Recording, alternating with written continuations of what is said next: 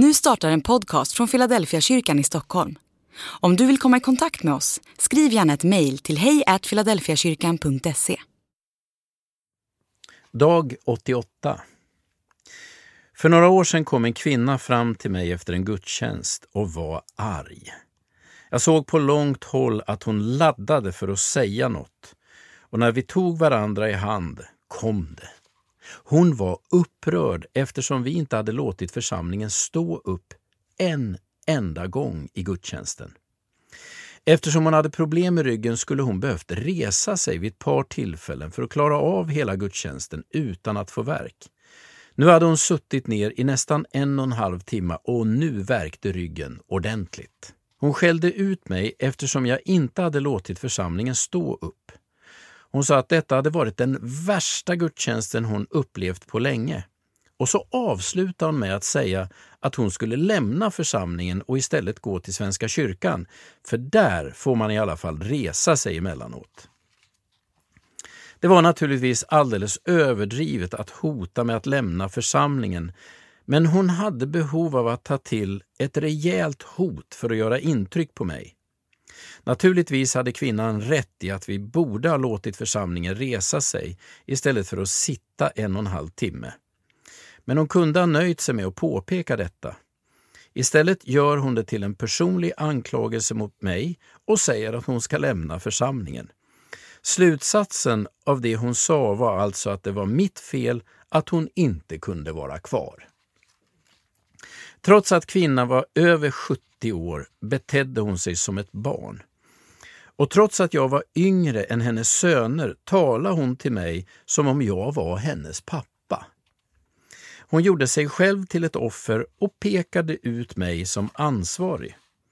Om hon hade velat hade hon bara kunnat resa sig i gudstjänsten och gå en sväng. Hon satt nämligen längst bak i kyrkan. Men istället för att ta ansvar för sin egen hälsa skyllde hon på mig. I det samtalet lärde jag mig en viktig läxa om hur människor fungerar. Vi människor har olika roller inbyggda i oss som vi kan välja emellan. Alla har ett barn inombords. Det var den rollen kvinnan valde. Om man väljer barnrollen är det alltid någon annans fel eller någon annans ansvar. Man kan säga nästan vad som helst och bete sig nästan hur som helst. Ett barn behöver en förälder. Det, det kvinnan gjorde med mig när hon talade till mig var att trycka in mig i föräldrarollen. Jag skulle ta ansvar för hur, hur hon mådde och allt var mitt fel. Att hon fått ont i ryggen, att gudstjänsten var för lång och att hon nu skulle byta församling. Det var snubblande nära att jag hade gått in i rollen. Om jag gjort det skulle jag ha tagit på mig hela skulden och bett damerna om ursäkt. Men så blev det inte. Jag hade sinnesnärvaro nog att säga att hon var fri att gå till vilken församling hon ville, men att jag önskade att hon skulle bli kvar hos oss. Jag sa att hon själv måste ta ansvar för att resa sig upp när det gjorde ont och att ingen skulle ta illa upp. Till sist tackade jag för den kloka återkopplingen och sa att vi i fortsättningen skulle låta församlingen stå upp varje gudstjänst. Jag tyckte efteråt att jag hade lyckats uppträda vuxet. Dessa tre roller, barn, förälder och vuxen, väljer vi ständigt mellan när vi umgås med människor. Är du ett offer för andra människors beslut eller är du en person som ständigt tar ansvar för hur andra mår och tänker?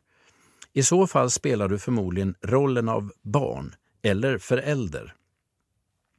Om du ska tjäna på det sätt som Jesus exemplifierar kan du inte vara ett offer. Du kan inte tjäna andra människor om du ständigt tycker att du kommer i kläm för omständigheter eller blir illa behandlad. Inte heller kan du tjäna andra människor om du går in i föräldrarollen. Då kommer du att krympa människor omkring dig. Inför en förälder känner man sig som ett barn och det är ingen bra känsla. Om du ska kunna tjäna Jesus måste du vara vanlig, vänlig och vuxen människa. Du behöver möta andra människor med respekt. Du ska inte ta ifrån dem deras eget ansvar eller avsäga dig ditt eget. Du är en vuxen människa som väljer att tjäna en annan vuxen människa. Inte för att du är tvingad som om du vore ett barn. Inte, och inte heller för att du är en förälder som vill omyndigförklara den du tjänar. Jesus gör sin tjänst av fri vilja som en vuxen människa utan att tvinga in sina lärjungar i en hjälplös barnaroll. För att tjäna behöver du hitta balansen mellan att vara vuxen och handla vuxet. Andlig övning. Vilken roll går du oftast in i?